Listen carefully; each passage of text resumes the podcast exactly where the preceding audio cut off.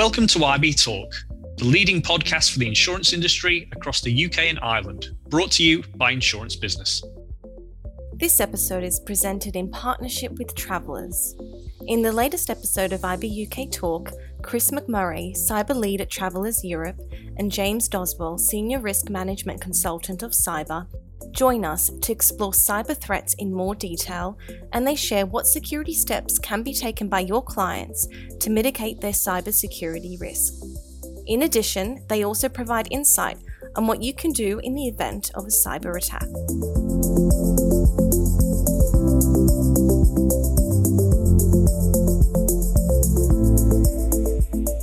Hello and welcome to IB Talk, the insurance industry podcast brought to you by Insurance Business. My name is Mia Wallace, Senior News Editor at Insurance Business UK, and today I'm delighted to be joined by two cyber and IT specialists, Chris McMurray, Cyber Lead at Travelers Europe, and James Doswell, Senior Risk Management Consultant of Cyber at Travelers Europe. Many thanks to you both for joining me here today. Thanks, Mia. Thank you. It's a real pleasure to have you here because what really characterizes any conversation around cyber is that its threat profile is constantly evolving so, to frame our discussion, can you give me a bit of an overview of what the current cyber threat profile looks like in the UK? Maybe starting with you there, Chris.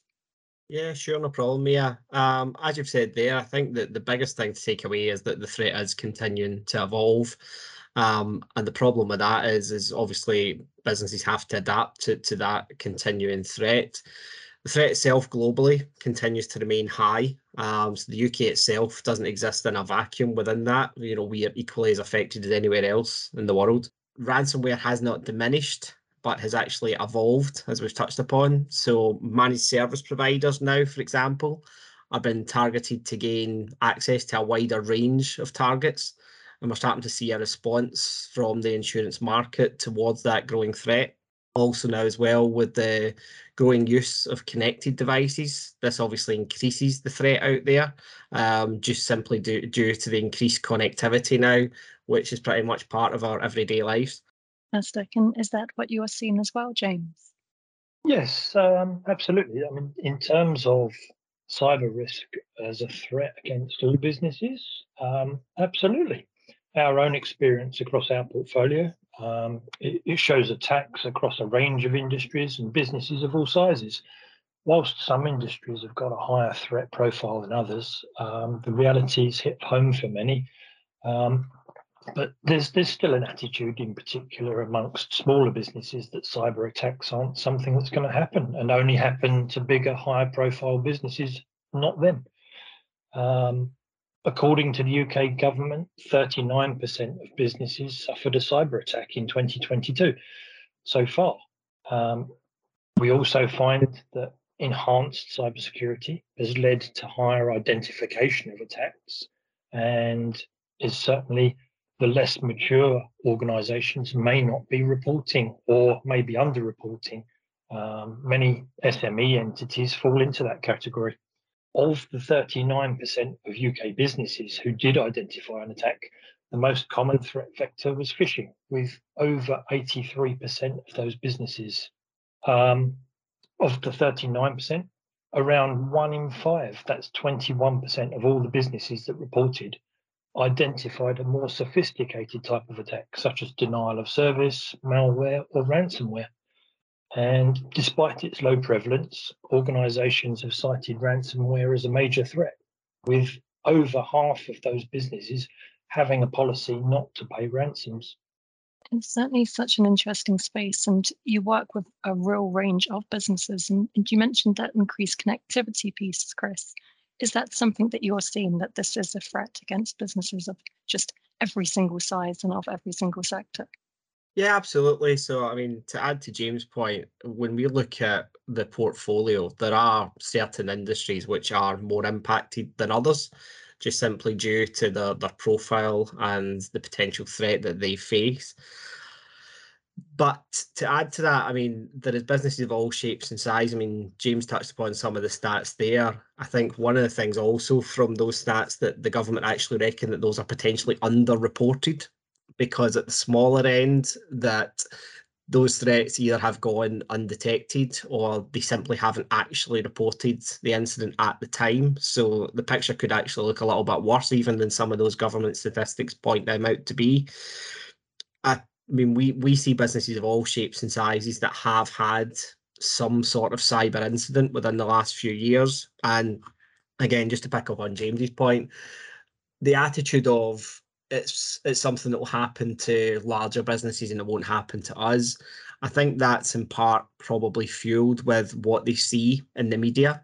And again, that's because that's the the stories of interest rather than a small SME that you know has had an incident that's actually going to make the news.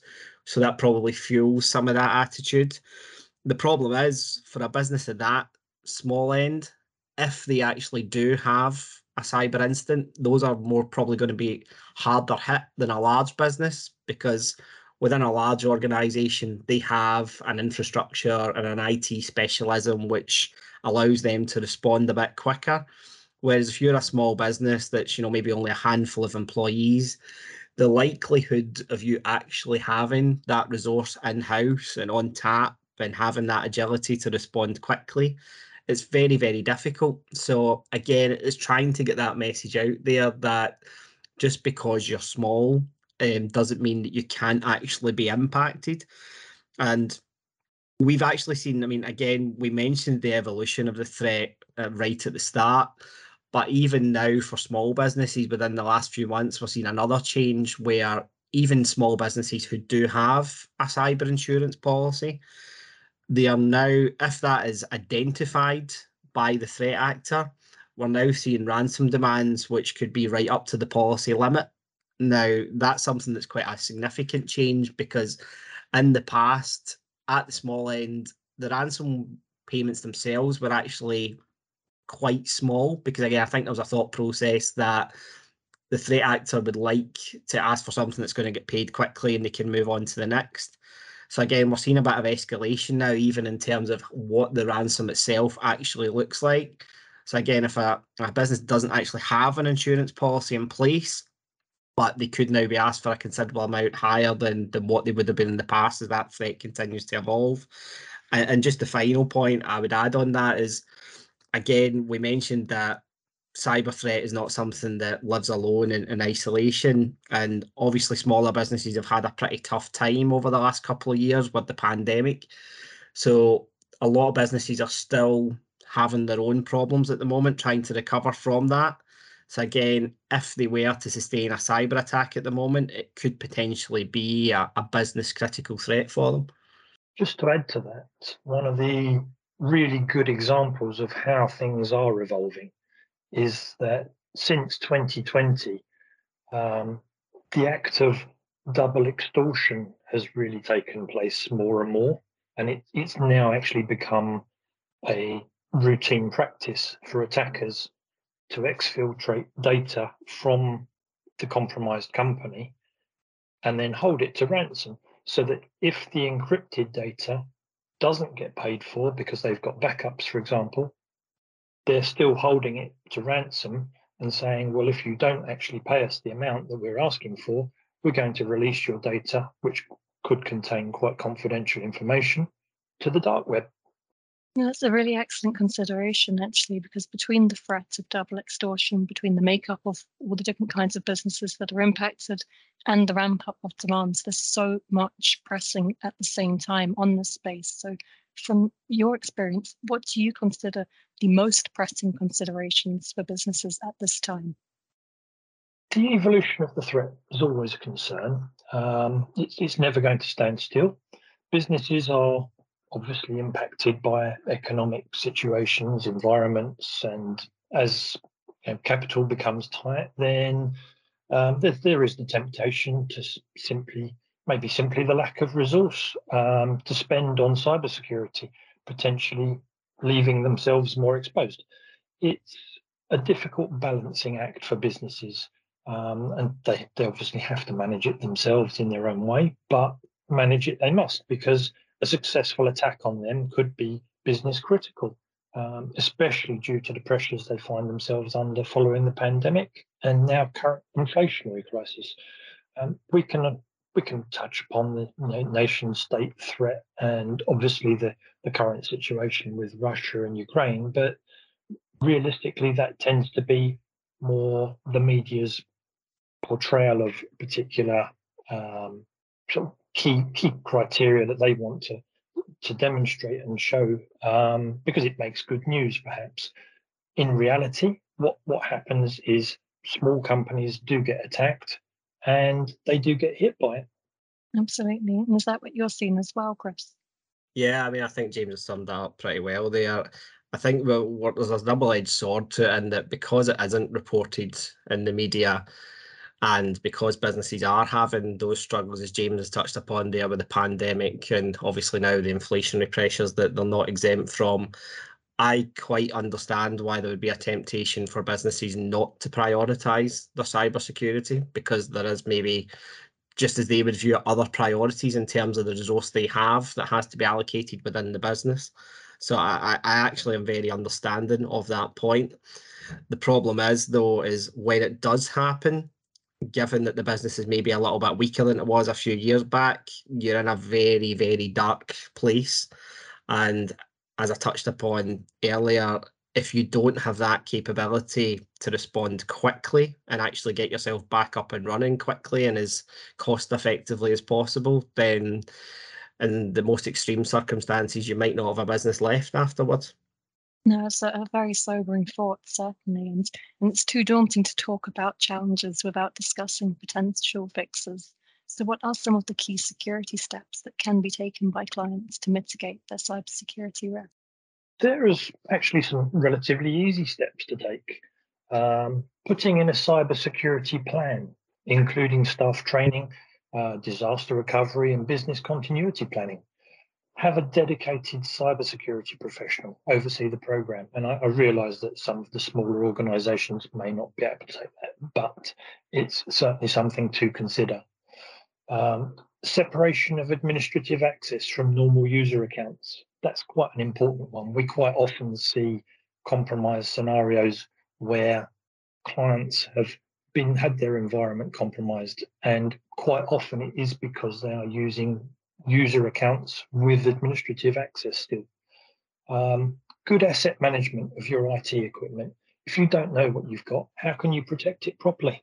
If you allow bring your own device policies, uh, it's critical to make sure that you've got a formal policy that users sign up to and ensure that you've got MDM systems in place in order to manage those devices. You can introduce multi-factor authentication to help block intrusion um, this is something that Travelers certainly require as an attestation.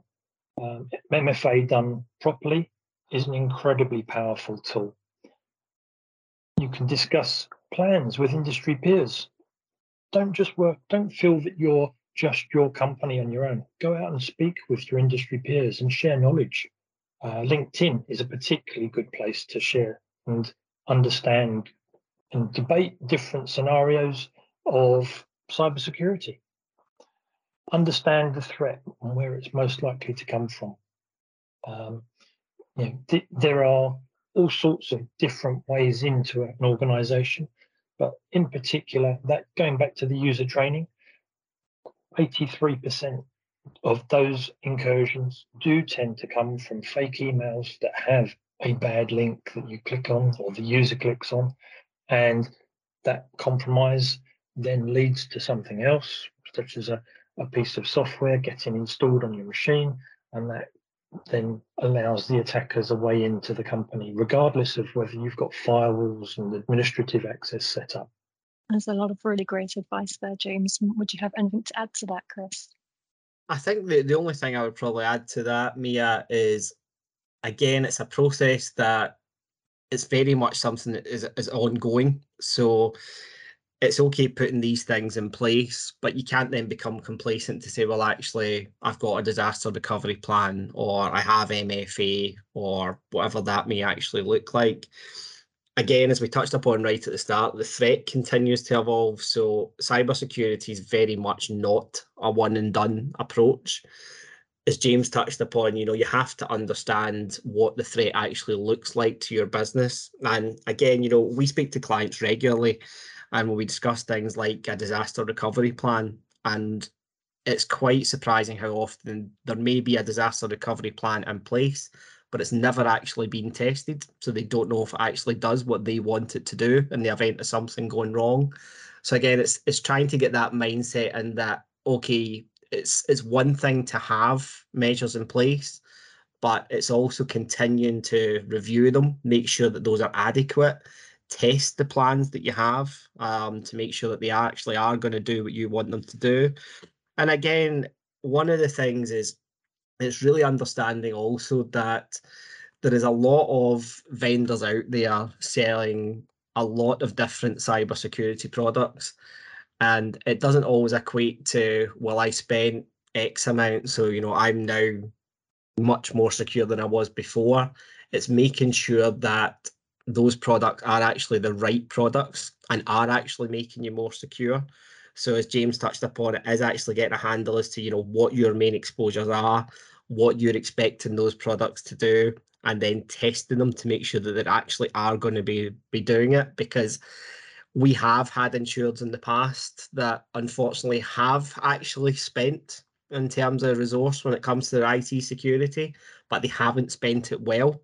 So they haven't actually made themselves a much better cybersecurity risk off the back of a reasonably big spend for their size of business. So again, it is just getting their, their head around getting the right things in place, but also making sure then that they have actually tested them and they're going to get from them what they want. And keeping on the topic of these solutions, Chris, how does Travelers support its clients in engaging with these steps? So one of the things that we do is we look at the cyber risk from really two angles, which would be your pre-breach and then your, your post-breach response. So the pre-breach is key and obviously we're trying to stop or mitigate any incident before it actually takes place. So we actually partner with the likes of Symantec, who are now HCL, who offer a cyber resilience readiness assessment and cybersecurity professional consultation to each of our Travelers cyber insureds. What this contains is an online assessment which is designed for an organisation to understand their current cybersecurity position and they receive an official report and up to an hour's consultation with a professional there who'll be able to go through areas of weakness or vulnerability that they may actually have. So it gives them a better insight into where they actually currently stand. In addition to that, there's also cybersecurity awareness training, which is offered off the back of this. This is key because it allows them to gain access to this training as a method of defence against cybersecurity events by promoting proactive employee behaviour. And these are courses that can be accessed in a cloud based learning environment on the system hosted by HCL or on their existing um, SCORM compliant LMS platform. And this is one of the things that's quite prevalent in our underwriting is that we want to see that there has been cybersecurity training for employees. And again, that it's something that's ongoing. So it's not just something that you get when you first join and then you never look at again. We'd like to see things like um, phishing training take place, um, emails which are then dropped to employees to see if they do respond. And then if they do click on a link, it then flags with them that what potentially could have happened had this been a real attack. So these are the types of things which are all good cyber hygiene that we like to see within an insured. In addition to those pre-breach services, we have the likes of James on the risk control side, which adds a lot to our overall proposition. With the likes of James, we can top into a more tap into sorry a more technical side of things from an IT perspective as opposed to the insurance side, where we can get insight and expertise on current cyber related trends, risks and threats that organizations face, um, which can be industry specific too. And also for some of the more complex, larger clients, we can also have that face to face meeting um, involving the likes of James, where we can get a little bit more detail around what their risk actually looks like and make some recommendations to make them a better risk off the back of it. Fantastic. And on that risk control side, James, would you have anything to add to that? Uh, yes, absolutely. I'm, I'm in those, as, as Chris says, in, in those more complex scenarios, um, the risk team, and that's not just myself, um, we, we, also have a, a, US team that back us up as well. Um, we're able to be involved in those client meetings to discuss possible risks, um, understand the benefits of different solutions, and help communicate those to clients where, as, as Chris said, there are a multitude of different solutions out there. What are the beneficial ones? What are the ones not necessarily to avoid, but just make sure that all of the solutions fit together well. No, that's really great to hear. And, and given the shared expertise of you and the wider Travelers Cyber team, what do you think all businesses need to know about what to do in the event of a cyber attack? So, number one, I would suggest is don't panic. Um, there is a multitude of assistance only a phone call away from your insurer. And travelers certainly we have uh, a number, we have access to a number of third party uh, companies that are able to assist. Um, we can certainly offer um, a plan of action. Hopefully, you've got your own security plan of action and you should be following that. Um, but do call your insurance company straight away. Travelers can certainly offer the appropriate guidance. We can put you in touch with those vendors that can assist. We can offer formal response plan if you don't have one or you're uncertain that it's actually working. And as part of our claims process, um, we can have those vendors deal with these you know, scenarios that they deal with on a daily basis. Fantastic. Would you have anything to add to that, Chris? Um, the only thing I would add, Mia, is just kind of fleshing out what that looks like in practice um, from a claims perspective. So we have that initial discovery phase, which I think, as James has quite rightly touched upon, the most important thing is, is not to panic at that point. So at that stage, once you've discovered a suspected cyber event, it's really alerting us through our breach coach helpline, which is available 24 7, 365 days a year in the event of an actual or if it's just a suspected cyber event. At that point, we move into the assessment stage where a member of the, the claims team will contact them to discuss the event further. We mutually agree next steps and priorities in conjunction with the firm managing the incident response on behalf of Travelers, which would be one of our legal firms at, at that point who we engage with.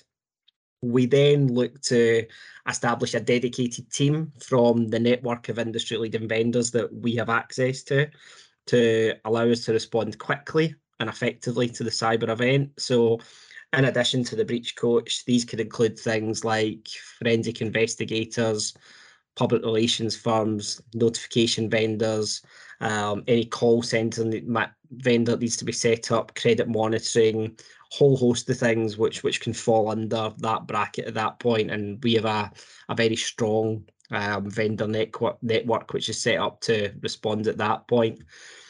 Then we've got the communication piece, which is where both the broker and the insured are kept informed throughout the process with direct and regular contact with our claims team. Um, and then we move on to obviously the resolution side of things, which, you know, thanks to our experience and the experts that we can call upon, we look to ensure that the event is resolved as quickly and as smoothly as possible and allow the insured to get back to normal business operations as, as cost effectively as they can at that stage too. A really great range of actions there, certainly. And how can our listeners find out more about Travelers Proposition and the solutions that are available to them? So you can visit travelers.co.uk forward slash cyber, where you will find everything cyber related from an overview of the product, a breakdown of the pre breach and post breach response, and a few other documents there in relation to good cyber hygiene and so on that we've put together with the guys at In Risk Control as well.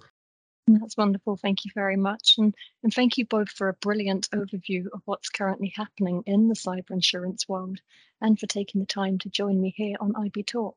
Thank you also to everybody for tuning in, and I look forward to welcoming you next time here on IB Talk. Thank you for listening to this episode of IB UK Talk. For more from the team at Travelers, visit them at travelers.co.uk forward slash cyber. Thank you for listening to IB Talk. For the latest episodes, be sure to follow us on Podbean. You can also tune in on your favourite listening channel. Find us on Spotify, Stitcher, and Apple Podcasts.